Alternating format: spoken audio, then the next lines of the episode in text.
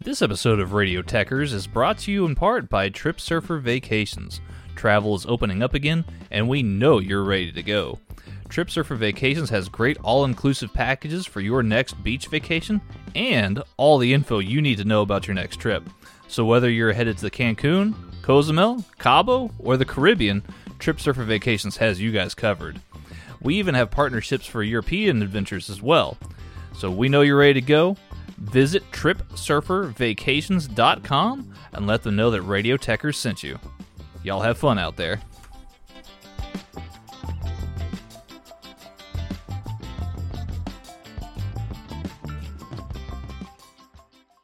Hello, everyone. It is once again the Texas gentleman Tanner Pruitt.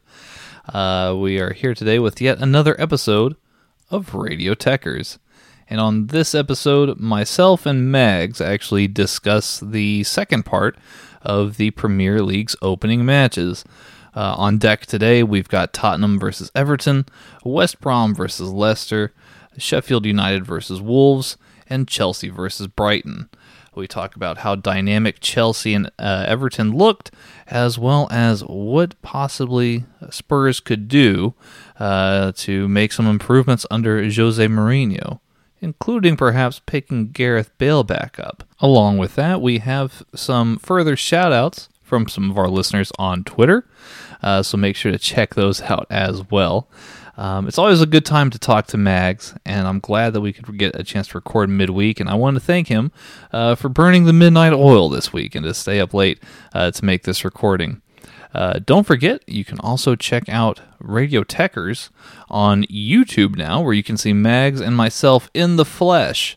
Make sure to subscribe to Shooting the Sports Ish on YouTube and uh, hit the bell for notifications and a like on any Radio Tekkers episode that you see.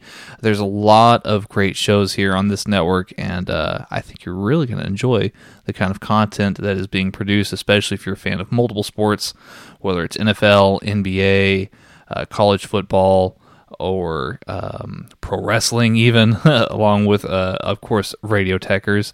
So, um, yeah, make sure to check out all the content. There's a lot of great stuff out there, guys.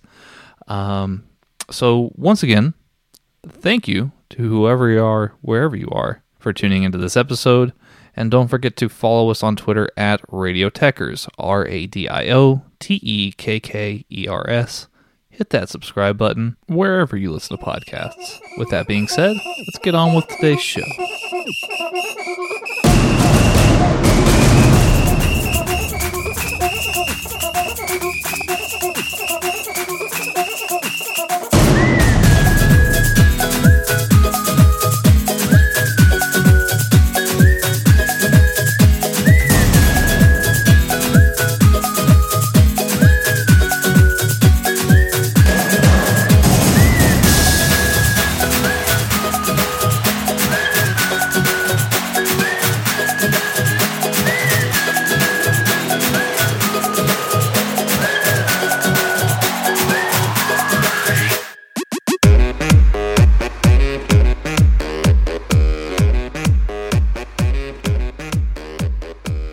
Alrighty, everybody, welcome back to yet another episode of Radio Tekkers.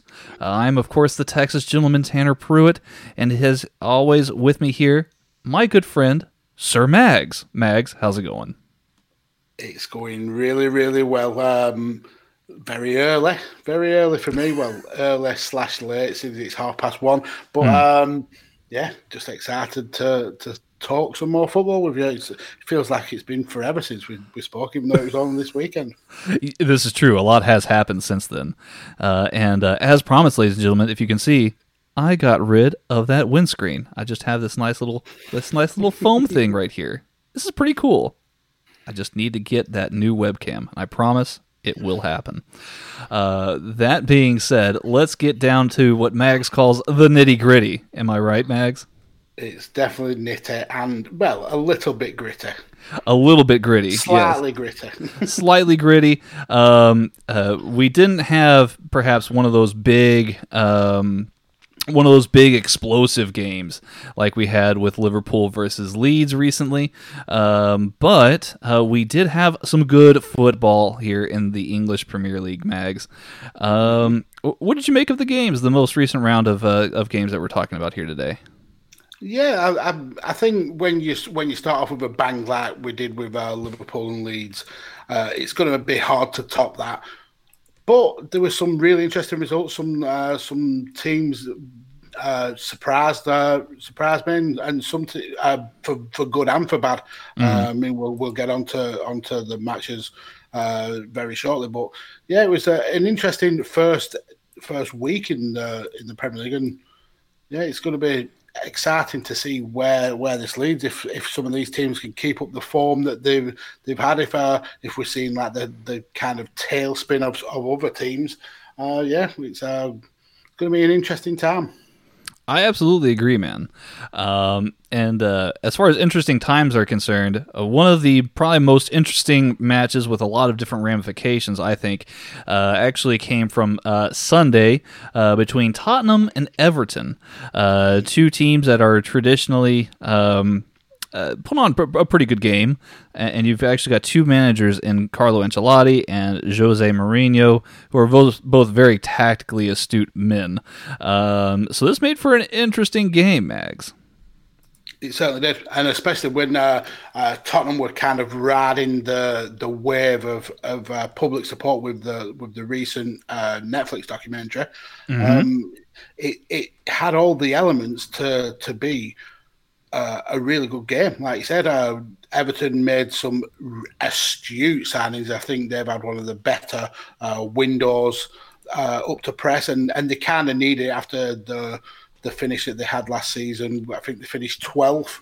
Uh, which is the worst finish in, in like 15 years. And mm. then Tottenham have obviously dropped off uh, since they were they were close to winning the title for a couple of seasons, uh, but they also made a couple of signings of their own, not to uh, not to the standard of uh, the likes of Rodriguez and Allen.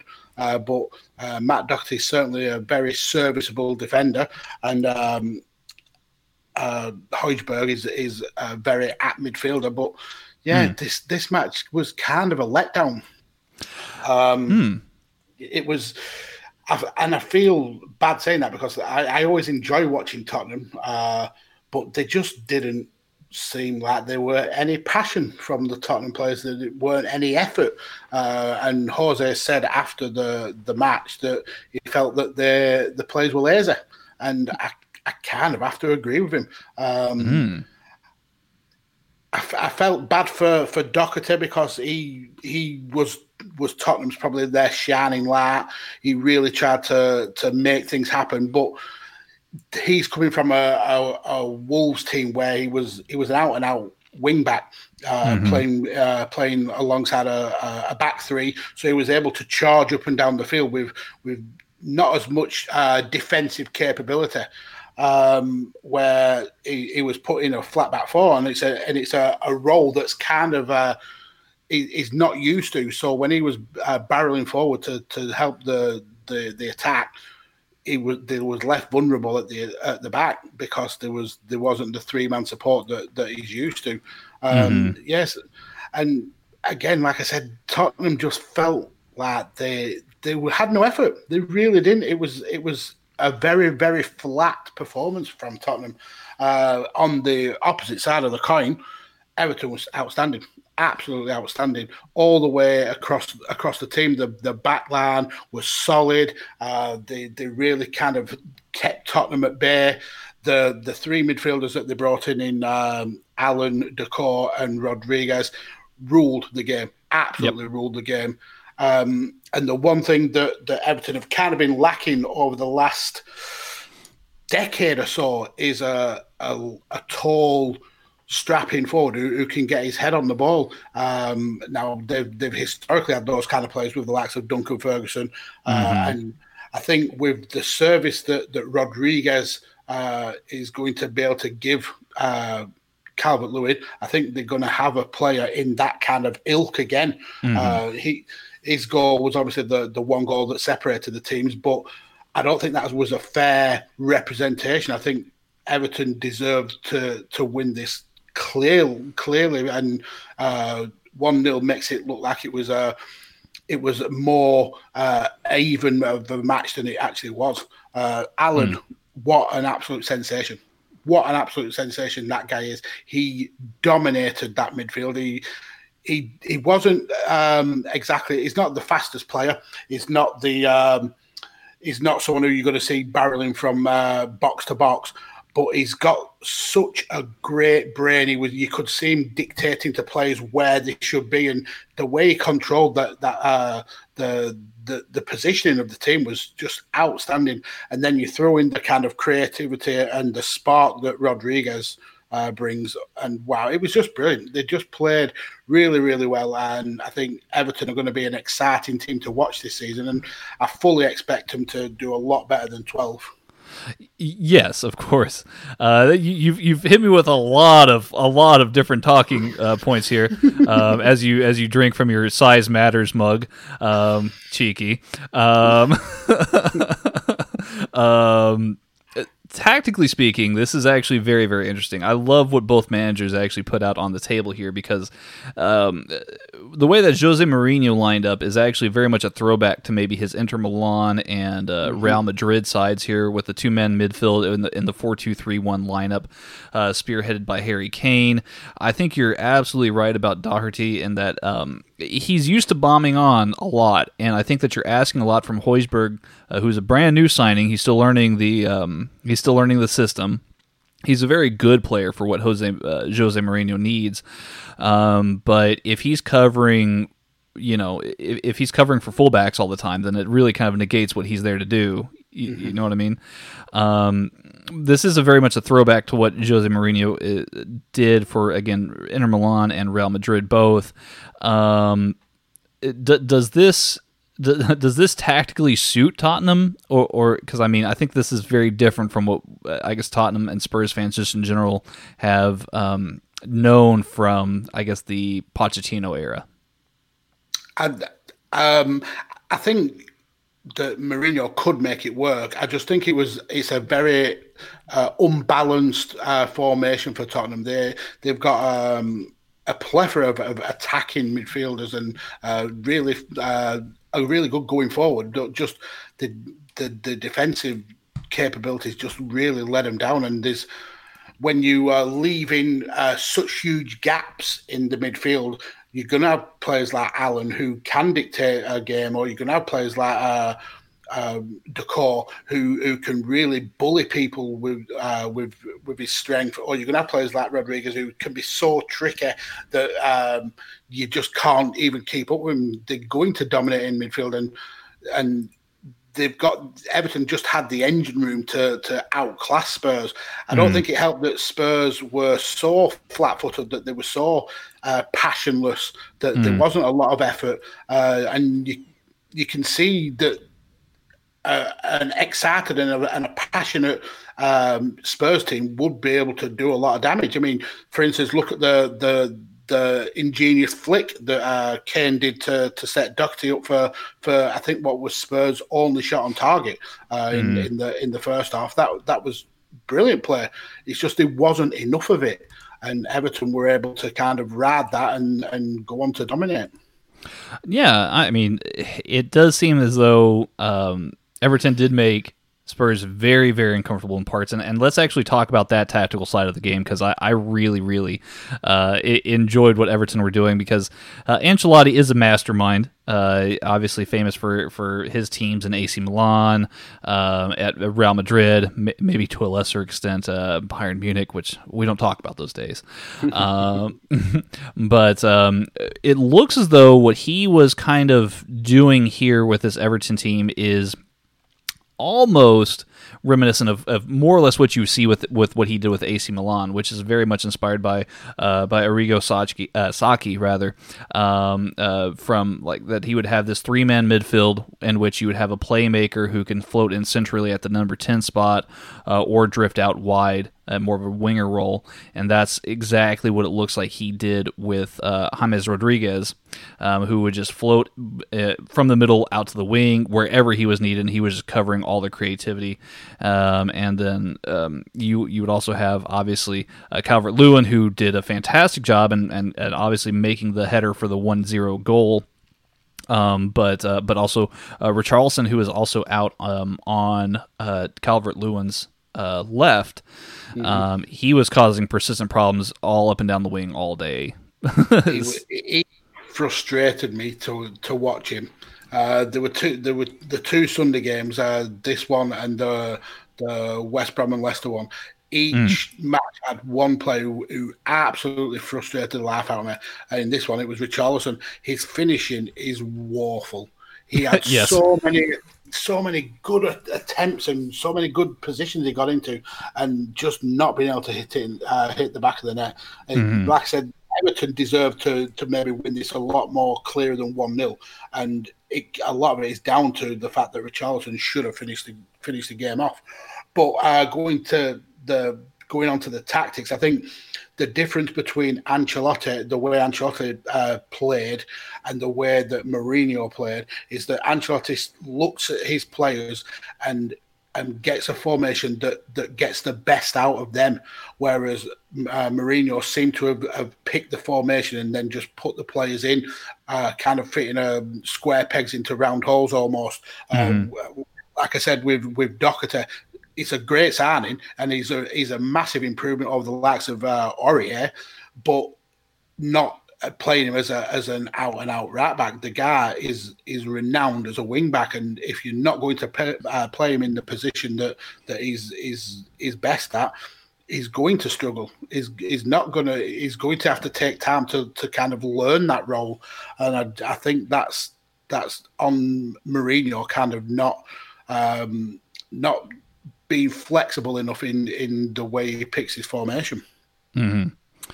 Um, there might be some good news coming Jose Mourinho's way here mm. soon. Uh, it's been widely reported and rumored uh, uh, with uh, some serious pickup in the last uh, 24 to 48 hours that uh, former Tottenham star and current Real Madrid bench warmer. Gareth Bale uh, is actually. If only we're a bench warmer, he can't even get on the bench. he, he's really more or less on the green uh, as, as far as golfing is concerned. Um, yeah, he is rumored to. Uh, he's been long uh, frustrated. Uh, I guess with his uh, current position in Zinedine Zidane's Real Madrid side, and uh, it's looking as though it is becoming very apparent that he wants to leave. He's wanted to leave for a long, long time, and uh, Sky Sports is reporting currently, as of uh, as of today, that uh, Real Madrid's Gareth Bale awaits approval to fly to London and sign for Spurs. Uh, you you can't get more close to official than Sky Sports, it seems nowadays, Mags. Yep, and he would he would fit back into that Spurs squad like a glove. I think. Um, hmm. He's he's not had the best of times in, in Madrid. He's had some fantastic highs, but mm-hmm. he's had mm-hmm. a lot of injuries, uh, a lot of times when he's been out of favour. And yeah, I think bringing him back to the Premiership. Uh, I know there's talks with uh, Man United being involved as well, uh, but yeah, over the last day or so, the the Spurs news has, has kind of like uh, really taken over. And then another player who Spurs have also uh, been put into the favourites uh, position for is someone who we've mentioned a couple of times now on this sh- on this show, mm. uh, Reguilon, uh, also Reguilon. from Real Madrid. Yeah, mm-hmm. um, he he was linked heavily with Chelsea. There was rumours that he, he, would pretty much sign on the dotted line. Then he was linked heavily with Man United again. Rumours that he was he was very very close to a deal because Zidane wanted to be in Man United's good books to be able to potentially get uh, Pogba. Mm. But yeah, it's looking like uh, Reguilon's going to Spurs as well. So I think that those two signings will add a lot to Spurs. Maybe kind of give them the boost that they need to to maybe put the effort in and and and kind of get get match fit, which it, it felt like a lot of the players weren't match fit. Yeah. Uh, so yeah, I mean it's it's a long, long season to go. Uh, they've not had a huge amount of break uh, in in the post season, so maybe they were um, coming back and they and they weren't uh, quite ready. But if you bring in Gareth Bale and, and Sergio Reguilon, that's that's an instant boost to the club. So yeah, it'd be interesting to see if, if those signings do come off.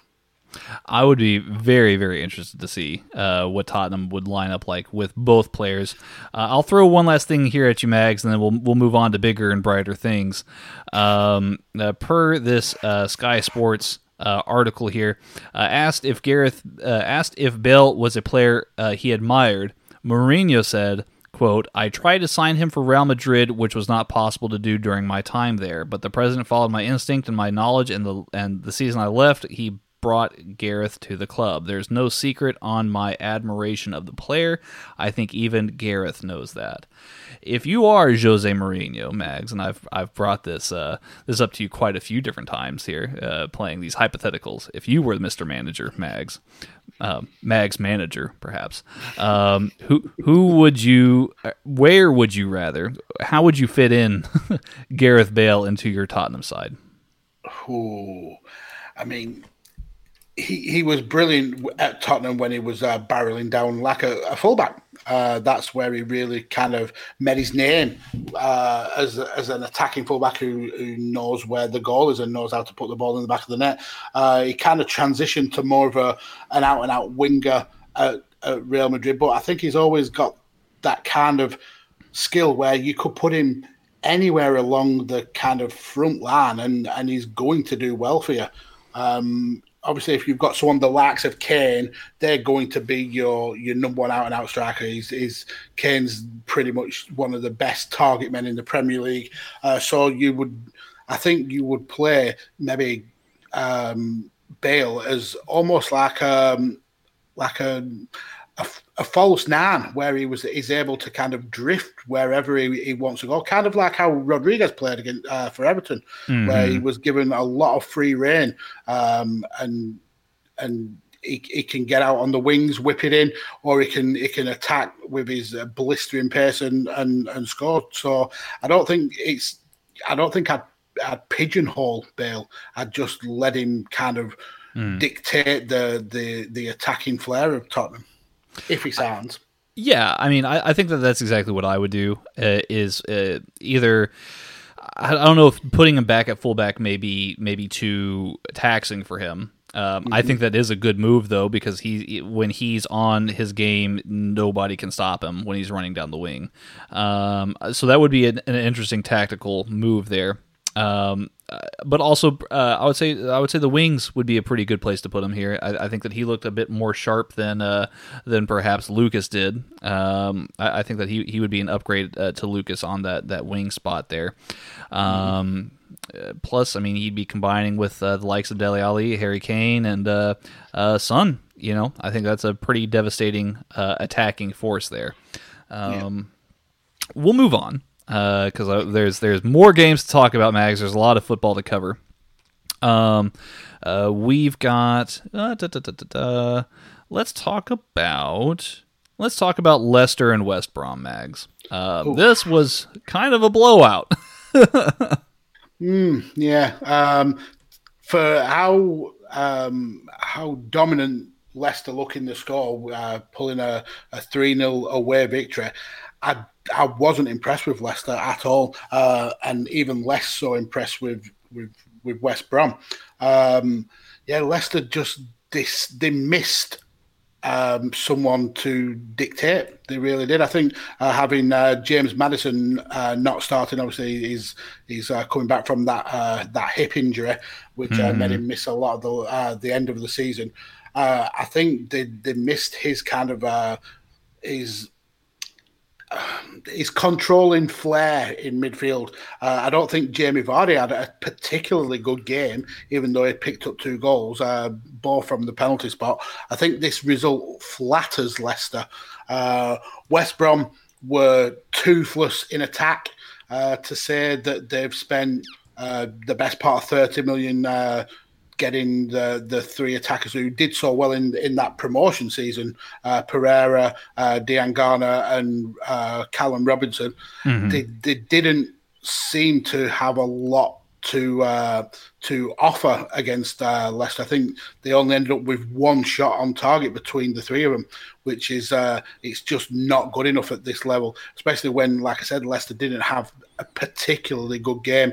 Mm-hmm. Um, I thought um, Timothy Castagne with his uh, with his debut goal. Uh, I thought he he impressed because it's he had some hard, heavy shoes to fill uh, mm. taking on Ben Chilwell's spot. Uh, I think the way he linked with uh, with Praet uh, going across uh, the opposite sides of each wing w- was was really good. Uh, and, and, like I said in in the Everton and Tottenham game, there was a player who really frustrated me, and in this one it was Harvey Barnes.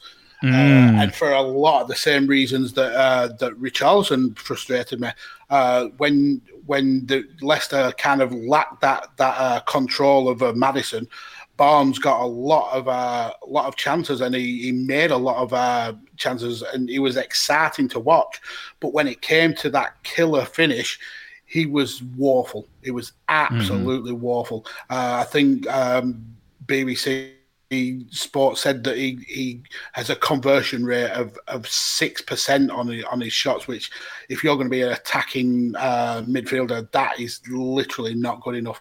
Um, mm. He's got the potential to be a world beater, absolute world beater, but he needs to to really concentrate on on on finishing that that killer instinct, and he just didn't have it. Uh, but overall, Leicester definitely deserved the win. Uh, mm. Like I said, uh, West Brom were very toothless, and it's going to be a long, hard season if they can't get those three attacking forwards to to to start getting some cohesion and, and getting the, the ball in the back of the net. It's going to be a struggle for them. Well, yeah, and, I, am glad that you brought up about about Harvey Barnes because uh, he was a very very uh, good breakout star uh, for Leicester last year, mm-hmm. and um, a lot's been made of him. He's been rumored to go uh, for transfer for a lot of big clubs, and uh, not to say that Leicester isn't a big club. Uh, they they are doing quite well, it seems. Um, but but yeah, Barnes provided a lot of excitement towards the back end of last season, and it it's it's very um, he, he flattered to deceive. I think uh, in, in, this first game out, I, would like mm-hmm. to see more of him uh, as far as improvements are concerned. I, I would definitely like to see him. Uh, I guess maybe watch old tape of himself. you know, as it seems like he was he was kind of lost out there. Um, yeah, or or even spend uh, an hour or two after training to to just practice uh, finishing because yeah. that's that's the when when you when he's had the ball and when he was uh when he was like ripping the defense apart, it was glorious to watch. It was really yep. exciting. It's just when it got to the the final stages, he would have a he'd shin the ball or his shots would go that wide that they were going off for throw-ins. Mm-hmm. It was yeah, it was just if he had that killer instinct, he it would be it'd be one of the first names you put on the England team sheet. Oh yeah, I mean he. I still think that he should be, and he will be at some point. But at the mm-hmm. same time, it's just this was not what you wanted um, here. I, I, will say that uh, to West Bromwich's credit, they did make things particularly West, difficult. West Bromwich, I love, I love you, Tanner. You are amazing. I'm, I'm, I, am kind of hungry, uh, so I'm thinking of sandwiches. Um, it's been a long work day. No, uh, West Brom, um, basically, uh, they uh, they did absorb a lot of kind of what Leicester was throwing at them, despite the score. Um, and I think that that made some things a little bit more difficult uh, for for Leicester going forward because they're not that team. Leicester Leicester doesn't know what to do with possession, and they had about 65% of the possession uh, compared to 35% of West Brom's possession. They had almost double the passes, um, 604 to West Brom's 336, and they were certainly more pass. Uh, they were certainly more accurate with their passes. Um, yeah, I mean this game, uh, like I said, it's it, it wasn't uh, wasn't one to remember if you're a West Brom fan. No, or if you were a Leicester fan, or if you're a Leicester fan. but three points are three points, and um, I think Vardy has now scored in all the the five games that he's played against West Brom away, which is uh, is equal to another Ruud van Nistelrooy record. Uh, so the guy is an absolute animal. Yeah, he's a monster. Absolutely. Um, let's move on to another game that I found to be, uh, at least on paper, a tactically interesting game. Uh, and then it kicked off. Uh, Sheffield United versus Wolves. I, love me some Wolves mags. Look, it, it, mm-hmm. I, I, they're such a fun team to watch, and and you really find yourself rooting for them. But I, I also feel that way about Sheffield United. Um, everything was pretty interesting between these two teams. Um, and then the ball kicked off, right? well, that's harsh. um, it was it was very smash and grab by Wolves right from the start. They st- scored two goals in the opening six minutes, and that was all she wrote uh, as far as the scoreline is concerned. Um, mm-hmm. but no, seriously, I, I found that um, Sheffield uh, really put up a big fight. Um, and uh, and they were they were just as offensive as Wolves were. It seems nine shots on target to Wolves is eleven, or I'm sorry, nine shots to Wolves eleven. Two shots were on target from from Sheffield United, uh, compared to uh, Wolves is four.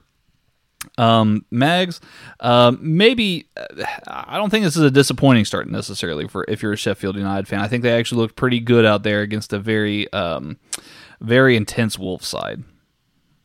Yep, I think uh, there was a there was a lot of positives. Uh. Fleck mm. um, played really well. I think uh, Lundstram uh, did did okay. Uh, I think Ramsdale in in the net uh, struggled. to say he's an, an 18 million pound keeper, it's yeah he didn't have the best of games. I think his positioning uh, was was off sometimes. Uh, but yeah, watching Wolves is it's it's a pleasure. It, it really really is. They've with uh, with the Portuguese uh, players that they've got in, that kind of almost been took over by uh, Jorge Mendes. Uh, the the the super agent, um, yeah, they were they were they were glorious to watch in the first 10 minutes. I think they, they put the ball in the net three times, maybe in, in, in the first like six or seven minutes. The the opening goal from Jimenez was was a great finish. Mm. Uh, a, a, a, a, cross that kind of ripped the defence apart. Uh, it, and it, it, jumped up really, really high on on uh, Jimenez. So he, he, did well to be able to keep that uh, to keep that under control. And uh, Romain Saïss's header from the corner. Again, bad positioning from Ramsdale, I thought. Uh, he left way too much space between him and uh, his defender on the line. Um, but yeah, the, Wolves, when they attacked, they looked like they were going to score. I think they hit the the post a couple of times. Um, Ramsdale made a couple of good saves from from Romain Saïss again. And Jimenez looked exciting to watch, as he always does. I'm surprised that they've been able to keep hold of him this season. I thought someone else would have uh, would have picked him up. But yeah, it's a, a good opening win for, for Wolves, and uh, there's it's basically back to the drawing board for for Sheffield uh, United. They did they didn't have a bad game. They just were were beaten by a better team. Yep. I think that's that's uh, the perfect way of stating it because they, they really didn't have a bad game, but they were hit early and they were hit mm-hmm. hard very early on, and they just didn't they, they couldn't find a cohesive way of, I guess, uh, establishing anything after that. It was kind of like they were hit, and it was they were in shock the rest of the game, trying to find a way to come back from that. Um, I still very much like both teams. I, I think yeah. that um, I think that they're going to be a quite interesting watch, if especially if you're a neutral fan. I would definitely pay attention to both of these teams. Um, Mags, last week we spoke about Leeds being disruptors here in the league. Uh, and I think last year, Wolves and Sheffield United definitely caused a lot of problems for a lot of teams out there. Uh, do you expect more of the same for, for both these teams this year? I think if uh, if anyone's going to struggle out of the two, I think it will be Sheffield. Um, because Wolves have got a, a, lot of players who are so pacey that they're always going to cause problems. Like uh, I think uh, Adama Traore is one of the fastest people in the Premier League, and, and when that guy goes uh, on a dribble, he's hard to stop because he's like a tank running at you. And then with the likes of, uh, of, of Jimenez, he's absolutely just he's, he's just on fire. Mm. Um, but I think that that Wolves will do really, really well. They they just they just seem to have that kind of uh, that kind of buzz, that kind of edge, uh, especially with all the, the, the Portuguese players that they've brought in. Um, but I think Sheffield may get undone. You get a lot of teams who, in the second season of uh, of being in the top flight, they kind of get people learn the lessons from the first season, and if you don't make improvements and you don't uh, kind of change the way that you you play, you get found out in the second season. We've we've seen that with quite a lot of teams. Uh, we saw that when uh, with uh, Leicester when they won the league, and then the next season they were almost in the bottom half of the table because people kind of worked out how they they did so well and, and kind of counteracted that. And I think Sheffield are, are more vulnerable to that kind of uh, counteractive uh, uh, play from other teams than, than Wolves will be. I agree.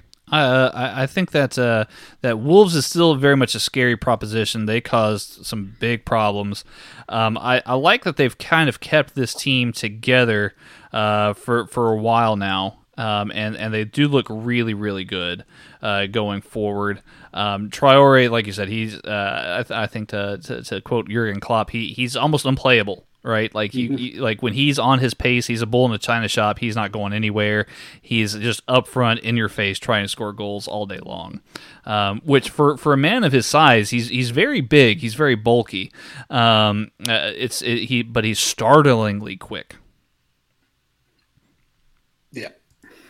Um, let's uh let's move on here to uh a team that I know that you would like to talk about, Mags. Uh, let, us let's, let's talk about uh, Chelsea versus Brighton. Um, uh, basically, um, story here uh, truly is from my perspective. Uh, Chelsea is lining up here with uh, some almost a brand new team. It seems. Yep. go ahead. I'm sorry. All right, I was, I was the one player who I thought they would have replaced this season, Kepa, uh, managed to keep his place. Uh, but hmm. to to say that that Chelsea kind of walked this game and, and were, were were really kind of dominant without half of the signings that they've made this season, that's that's a worry for every other team in the Premier League. Um, when when you've not even got your your first team out and you and you're able to dominate like the way that Chelsea kind of dominated this game, yeah, I would be worried, and I think Chelsea are going to turn a lot of heads. I think that they will. I think that they will turn a lot of heads. They're going to be a very tough team to play against, uh, but I think that uh, Brighton definitely made things difficult for them, especially when they were shooting at distance. And I think that that's going to be Chelsea's real big worry is that they didn't replace their goalkeeper, or at least they haven't yeah. yet. Um, I mean, because Kepa's not the tallest keeper in the world, and mm-hmm. he's also not the most confident when it comes to long range shots. So if the, he is now their weak point, uh, and and that's amazing to say to considering he's the most expensive keeper in the world. Mm, indeed. Um, with that being said, Timo Werner and Kai Havertz had their debuts. um, what did you make of their debuts, Mags? I thought that that Havertz was quite quiet. Um, mm-hmm. and we and we spoke about this in the in the, the transfers episode that um, that it could potentially take a little bit of time to kind of gelling when you when your your your front line is so brand new and everybody has never worked together. It, it, can sometimes take a lot of time to to to get that that sixth sense. Uh, in terms of uh, Werner, he was exciting to watch uh, from the very beginning. His pace and his his strength made made a lot of problems for for Brighton to the point where it was his his mazy run that got the the penalty. I'm surprised he he didn't actually take it. I'm surprised that they they let uh, Jorginho take it because it would have capped a, a very good debut for for Timo in the Premiership to to get a goal. Oh man, yeah. Um, so yeah, Timo Werner. I thought that he played very very well obviously he he had a, a, pretty good hand in helping Jorginho score the, the penalty that he did. Mm-hmm. Um, Jorginho is captain, actually. By the way, very interesting pick there. Um, I like what Frank Lampard is doing so far tactically. He's giving this Chelsea team a lot of different looks, and I think that he's he's very much trying to figure out where all of these new pieces fit. Right. Mm-hmm. Um, I mean, are, were you surprised at all by Kai Havertz being a little bit quiet today, or uh, Um, the other day? No, no, not not particularly. Like I said, it, it, it sometimes does take time to to to bed in. Um, I think this is a uh, kind of Lampard's season. I mean, when when he took over at Tottenham uh, at Chelsea, he obviously had the, the the transfer ban. He was he was basically working with someone else's team. Uh, didn't have the the opportunity to bring in his own players, and this is kind of a make or break for him now. He, he's got the players that he wanted to to bring in. Spent a hell of a lot of money, um, and once he has that that full uh, lineup of, of people he's brought in like Silva and Chilwell. Um, and then the, the front line is absolutely scary. Um, I think they're going to do some damage. It's it's just sometimes it, it, does take a few matches for for a player to get that confidence in in playing with a whole new team. I mean, this is this is. Uh, a very very young player coming to a new league uh, mm. with uh, with 25 players he's never ever played with. Uh, so it can sometimes be a little bit. Um, a, a, a, lot to deal with. Uh, I think he'll bed him very well. I think he's he's going to be an outstanding player over the over the course of the season. It's just maybe he was expected a little bit too much uh, in in this match to, to, for him to make a huge impact. I think so, and I I think that he for what he did, he was he was fine right. I, I think I think that the um, while he wasn't like um, he didn't score his first goal I mean he didn't I mean th- th- these are these are expectations that are fine right? Um, as you said he's a young kid. He's playing in a new league. There's a lot of expectations for him. Um, but I think he will come good. Uh, my mm-hmm. question to you, Mags, is will he come good in time enough to play against Liverpool next weekend? Yo, are you worried? Would you say you're worried? Hell uh, no. I'm not worried at all. Look. I think look, you need to be. I, I think I think Chelsea Chelsea played very well going forward. That's fine. Mm-hmm. Okay. Um, the problem is the defense. I, I think. I think that Kanté is getting a little bit old. I think Jorginho does not. He he's a good he's a good deep lying playmaker. He can screen very good passes going forward. But I think that that midfield is where they're a little bit thin. And if you can get beyond Kanté, which I don't think is a problem at this point, I think that they haven't organized their defense just well enough to overcome Salah, Mane, and Firmino. I think that that's the problem. Um, yeah, that makes sense. I mean, uh, Zouma had a really good game, but he did. he's also someone. He's also someone who, who is renowned for picking up an injury. Uh, uh, I don't know if uh, Thiago Silva is going to be back for the Liverpool game. It'd be interesting if he if he is, who he replaces. Does he replace Christensen, who was solid but but unremarkable, or do you replace Zouma, who can be uh, anonymous sometimes when he when he come, goes forward. So yeah, it'll be interesting to see how they go. But I think it's it's the two best teams in the league uh, coming to blows. I think I think it is, and I think that, um, and I'll even I'll even go about quoting you, Mags. I think that uh, I think that Liverpool are playing Chelsea at the perfect time. You know, this team is just starting to gel. They they haven't um, they haven't really been tested against a big team altogether, all of them, uh, because they do have a lot of new, fresh faces. And um, I think that Liverpool doesn't have to. They don't. What's what will be the best way of saying this, Mags? Liverpool kind of know what Chelsea's all about, whereas I think that Leeds definitely caught them off guard. Um, Leeds gave them a lot of different looks. I mean that that's fair to say, but you've also got to uh, remember that that uh, Liverpool looked uh, they looked weak in defence. Now mm-hmm. this is we we spoke about it over the weekend how uh, this Liverpool team usually have one of the strongest defences in the Premier League, and and they yep. really are very very structured. But against Leeds, they were they were ripped apart, and uh, yep. having having a, the the very best centre back in in the world uh, is not any good if he hasn't got the support around him, and, and they certainly right. certainly didn't have that uh, against Leeds. So if that defence comes and they're facing a, a much stronger attacking lineup than than Leeds had, um, I think it's going to be an interesting game. We could see another another almost American football score uh, with, with the game it's like ten goals each. Well, I, I think that um, and, and and and I think that you, you and I are not going to agree on, on this particular game, and that's perfectly fine. I think that's perfectly fine. Um, I think that um, the perfect blueprint is probably actually, to be perfectly honest with you, is probably close to that five three that we saw at the end of, of last season. I think that I think that Liverpool have just enough firepower and talent to really to, to really you know make Chelsea hurt, but I think that Chelsea are just as much going to be willing to give it back. Now, who's going to score five and who's going to score three? I have no idea. This could go either way. This is a titanic heavyweight fight, and I'm so looking forward to this.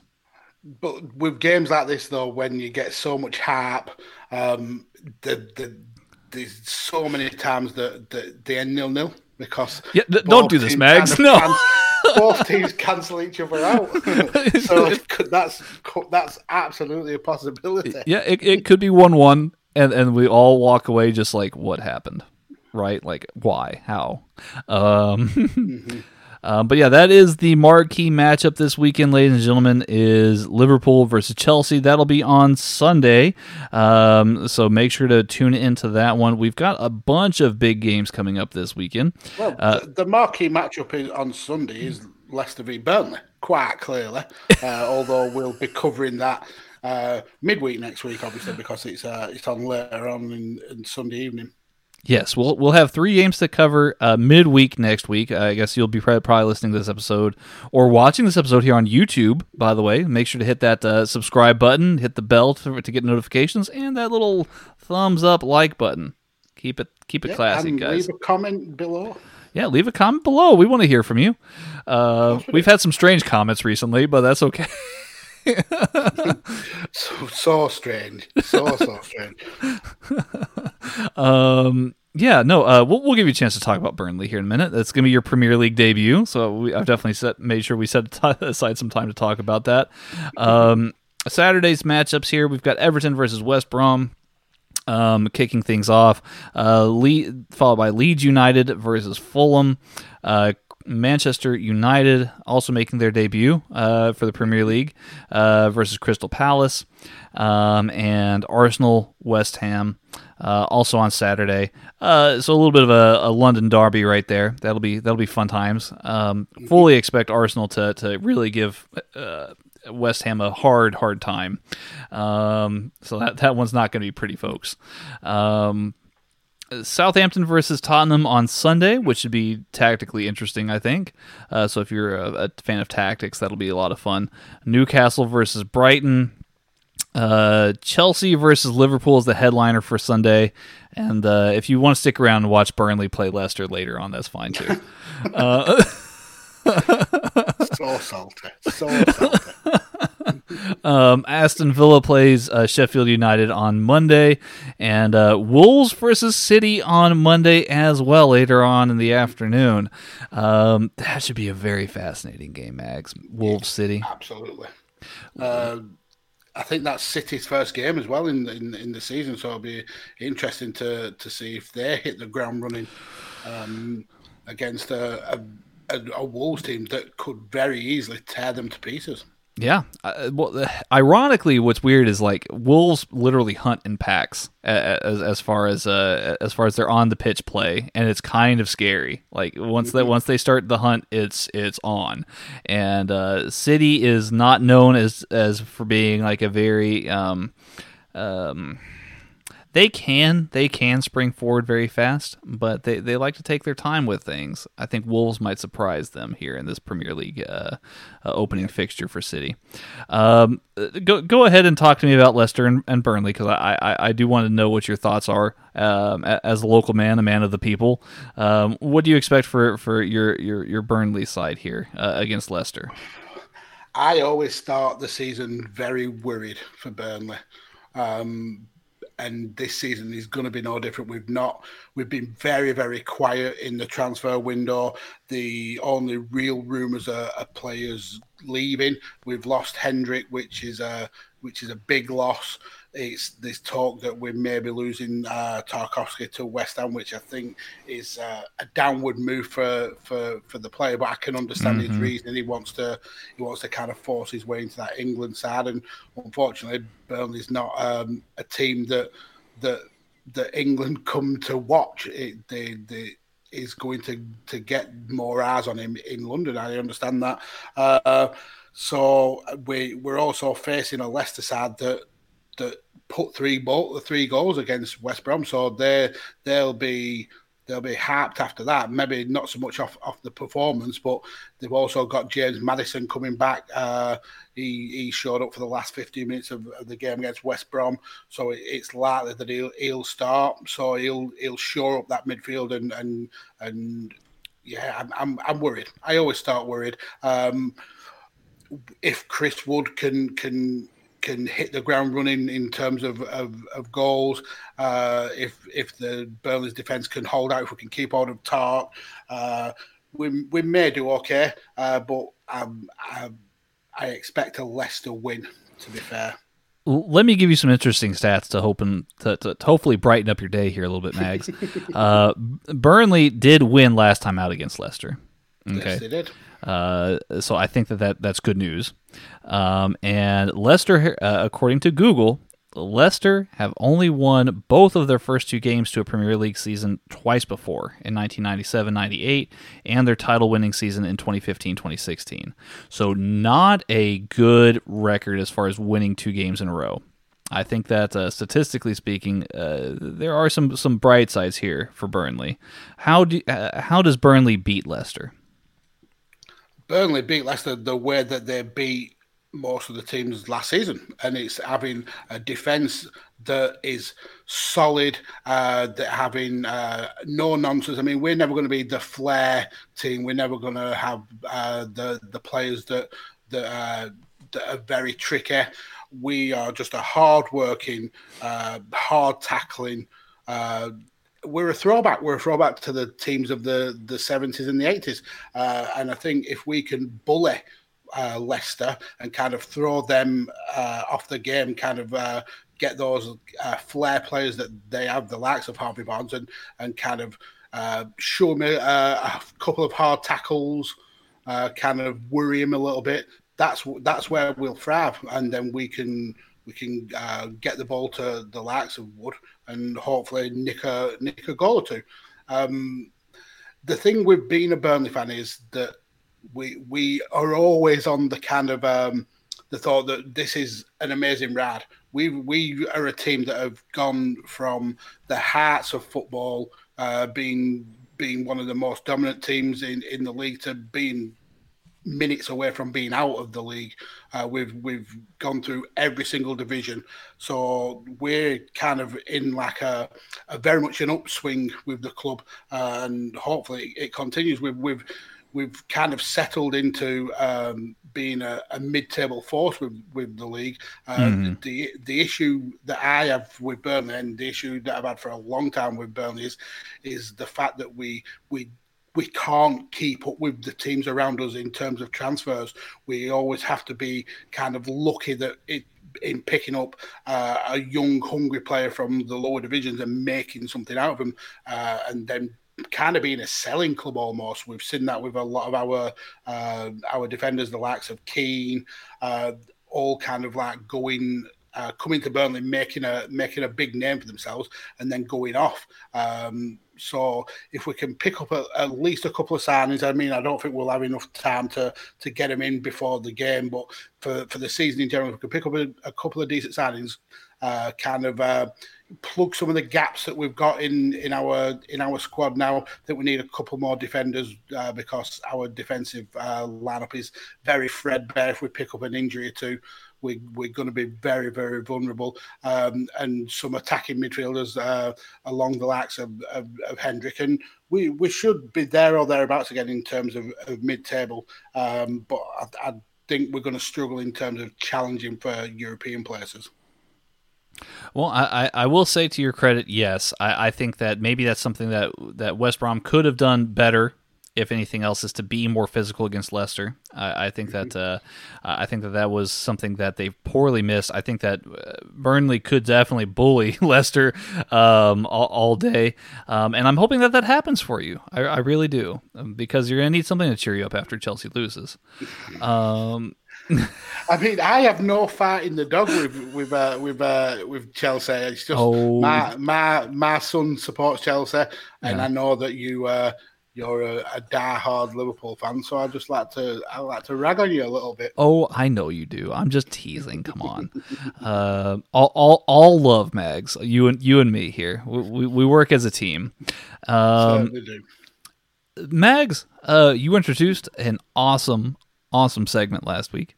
Uh, top bins and um, player of the day or player of the show, I guess. So top bins of the show, which is our our, our goal of the show, and um, and and then player uh, uh, player of the show. Um, who do you have uh, as your player of the show, Mags? Ooh, I think I'm gonna go with. I've got to go with Allan. I think he absolutely for someone who has come to a club, I mean, we spoke about Havertz and not having the very best of debuts.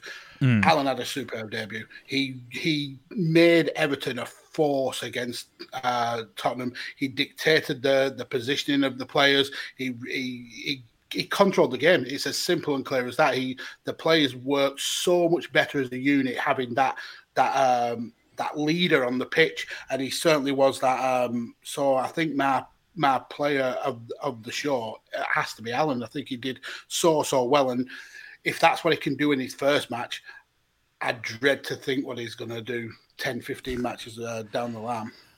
I I absolutely love that pick. Um, I think that he he was in the perfect position. He's right there at the at the base of the midfield. He's cleaning things mm-hmm. up. He he is he he is quite the player. I, I really really like Allan, um, and I'm jealous that he's at Everton. Um, he he's he's going to be very very good, and I think that's a very good pick, Mags. Um, I'm also going to go with an Evertonian, believe it or not. I'm actually going to go with James Rodriguez. Uh, he he was uh, he had a pretty nice debut. It, it, wasn't full of all sorts of excitement, but what I saw here and and why I picked him as my player of the week is just the amount of promise that I saw out of his play, uh, and he uh, he was so passionate. Like like I, I could actually kind of see the same passion that he has for when he played uh, out of his skin a couple World Cups ago for Colombia. I I, I, I think top scorer yeah, top scorer. I think that he um, he's with the right manager now. He's at the right club. I think that Carlo Ancelotti knows how to use him, and he was so busy. Uh, just making things happen and pulling the strings for Everton uh, right in front of the midfield and also on the wing. He was so flexible.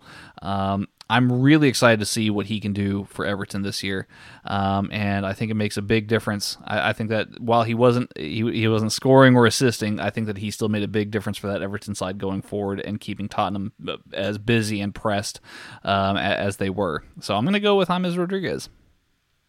It's a great pick, and one thing that really kind of uh, stood out for me against Rodriguez is how strong he was on the ball for someone who's uh, who's kind of small and mm. kind of fast. You'd think he'd be able to be bullied off the ball a lot more, but no, he, he was the one doing the bullying.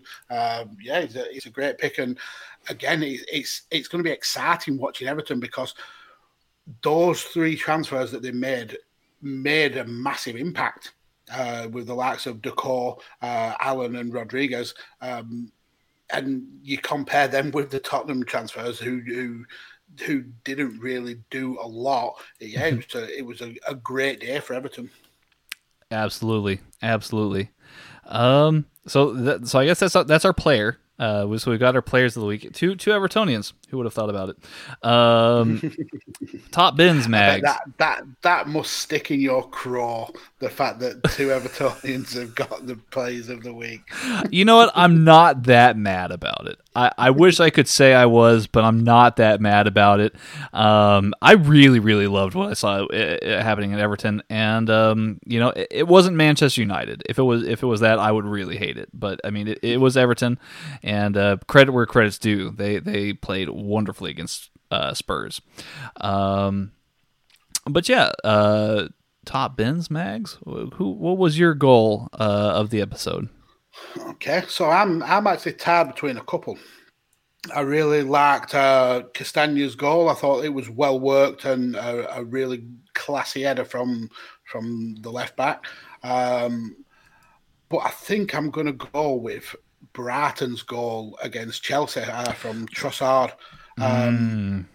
It was it was a, a well taken curl to to beat a, a very short keeper in in Kepa, uh, but the distance that, that he that uh, Trossard had to make up in that shot, uh, and the fact that he had, he got it perfectly in the corner in the gap where he, he knew that uh, Kepa w- wouldn't be able to reach it. I thought it was a very classy goal, so I'm going to go with uh, Trossard against Chelsea.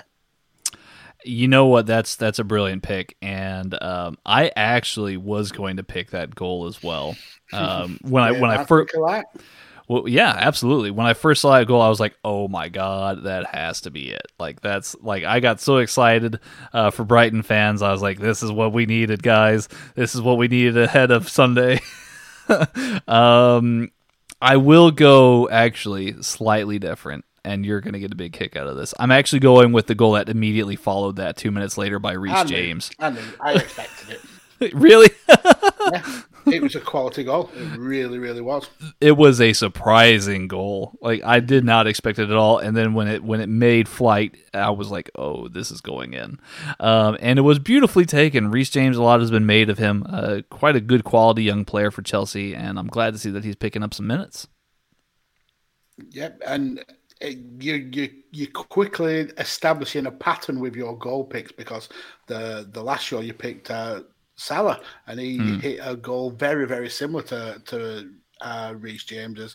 So I think you're a, a 25 yard screamer kind of person. Well, you, you got to remember, like I I grew up on on like Steven Gerrard, right? Like like like that man could hit a screamer from from distance, and, and, it was it was beautiful, right? I I almost picked out um, Everton's goal that would that would have been maybe a, a third runner up, but yeah, Trossard, he uh, yeah Trossard's goal was beautiful. Uh, that that's a that's a very very close second to Reece James's goal, and um, yeah, both are both are quality. Um, Absolutely. We had some action on Twitter, Mag. So before we go, let's let's let's Ooh. talk to some folks. Um, we had um, we had posted here. We got a new Radio Tekkers recording here tonight. We want to hear from you. What was your favorite go- uh, game or goal from the week, and who was your player of the week? Uh, so we'll just quickly run by these here. Um, at carbon underscore Robert on Twitter uh, said uh, the less said about Tottenham's performance, the better. Uh, Mags.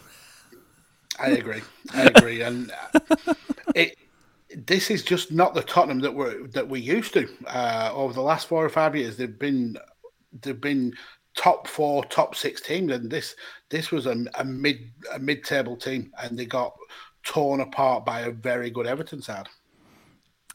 Yeah, I, I, still think that there's a lot of miles left for Tottenham before we d- discredit them. Um, but uh, yeah, they they looked like they got utterly dominated by Everton uh, despite the scoreline. It was a dogfight, which I loved. Like it was the complete opposite of um, Everton, not Everton, um, Liverpool and uh, Leeds. Uh, before it, it was more of a defensive uh, masterclass of a game. Um, but yeah. I, I really don't have much to say about uh, Tottenham's performance. I think that it could have been uh, miles better than what it was. Um, yeah, well, up to the the time when the Tottenham game happened, there'd been twelve teams that had played, and uh, Tottenham were the the worst. They were twelfth in interceptions. They were twelfth in uh, possession uh, possessions won. So that's like winning tackles uh, and attempted tackles. They were only they were eleventh. So they they just didn't show up at the races. They just didn't look like they were interested in the game. Mm. Yeah, yeah, fair enough. Uh, at IWGP Chris BF C on Twitter. Uh, Chris says, "It's a great team." Does Chris? Burnleyman, of course. Um, let me see here. Uh, favorite goal has to be James versus Brighton.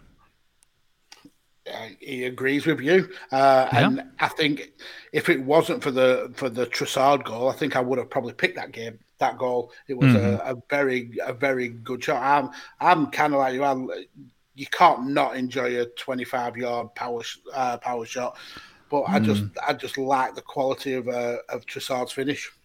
I might just have to like pull up a YouTube video here after we're done of like Lampard and Gerrard and Scholes goals of just them just smashing it from like super far out. That just always makes my day. Um, He also said Jeff Hendrick Player of the Week. A controversial pick here for you, Mags. Yeah, I mean, he's he's uh, he's a Burnley fan like me. Um, he, I, I don't know how upset he was about Jeff Hendrick leaving. I mean, I, I was kind of pissed with it because of the way that that Jeff said that it, Newcastle is a step up, and I don't believe that they actually are. Uh, but yeah, he, he played well. I don't think he was the best player of the week. I think he wasn't even really the best player in that match. I think Callum Wilson did a lot more in that match than, than Jeff Hendrick did. Yep. But fair play to Hendrick, he scored and made an assist on the same game, which is something he's, he's never done before. Um, so I, I can see why he's picked him. I just I wouldn't have picked him. Hmm. Um, yeah, good good stuff there. Thank you, Chris, uh, and and, uh, and thank you, Robert, of course. Um, uh, Rob on Twitter at UTT Rob. um, Rob says, "How about a section on the uh, disgrace that is iFollow? I'm I, I'm not sure if I follow. What is iFollow, Mags? Right. So as you know, the there are no fans in the in the stadiums. Uh-huh. Uh, so iFollow is the uh, English Football League's app for being able to watch the matches. Uh, not not for the Premiership, for the leagues below it, uh, and. Yeah, the it's not been going good. People uh, are not able to log in. I think What? there was an update not long ago, and yeah, it just doesn't recognise people's uh, login details. I think the the streams have been absolutely poor quality. Uh, yeah, it's it's not been good at all, uh, and a lot of people are getting very very pissy about it. Well, that's definitely not good. Um, yeah, I'm, I'm, I, uh, I hope that they get that fixed because that is not cool at all. Um, No, especially when it's the official app of of the league, uh, and it's it's terrible. It really really is terrible. do your job iFollow. Make it better. Um let me see here. So thank you rob for your inquiry.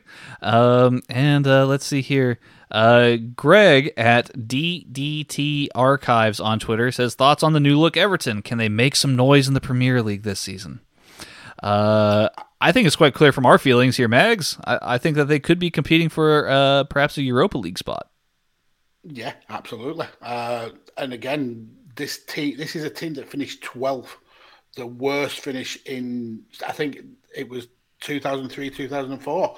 Um, they, they desperately needed to do something because the they were they were not the team that, that we expect from from the likes of Everton. I mean, historically they've been pushing Liverpool to be the the best team across the across Stanley Park, and we just haven't seen that in the last uh, the last decade or so. I think the the signings that they've made have been very very astute. They've improved on every single level uh, of the midfield. Um, and if those three players can help get the best out of our Dominic Calvert Lewin, yeah, I think it's going to be fun watching Everton this season. Well, and you have a total mastermind in Carlo Ancelotti, and that man should not be ever discounted, ever, ever, ever. Uh, mul- multiple league titles, uh, multiple Champions League titles. Um, that man is absolutely brilliant as a, as a tactician and as a manager. I think he's going to know how to get the best out of his players. And uh, yeah, Everton are certainly a scary proposition for any team uh, this year. I think. Um, Mags, is there anything else that we need to talk about here today? No, I think we've uh, we've covered the the whole gamut of uh, this week's Premier League uh, start. Uh, it's been a very very fun start. I think there were a total of 17 goals over of the the eight matches, which is which is a great start to the league. Yeah. Um, let's see where week two takes us. Exactly. Uh, let's see where week two takes us. I'm very excited, Mags. I know you're very excited.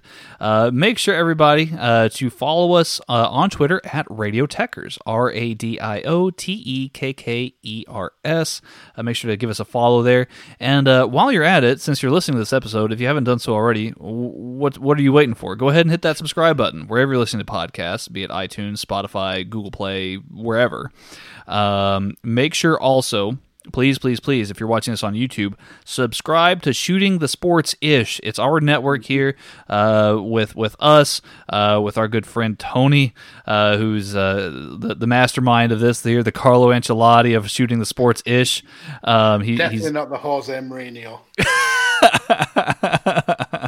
um, he's definitely uh, working hard each and every day to make sure that we've got great content for you. So we've got whether you're a fan of uh, uh, Premier League and you're listening to Radio Tekkers, obviously, or if you are um, checking out uh, things like raw views or uh, takes on stakes. Um, you know, uh, uh, what what what is the the, the basketball uh, show that he does? It's a uh, what hoop, hoop, hoop there, there, it is. is. Yeah, that's that's a, that's that's quite a, a cute name. Um, and then um, and then the the NFL show that that's available. Um, NFL, not football. NFL show that's available here um, that that that Anthony does. That one's great as well.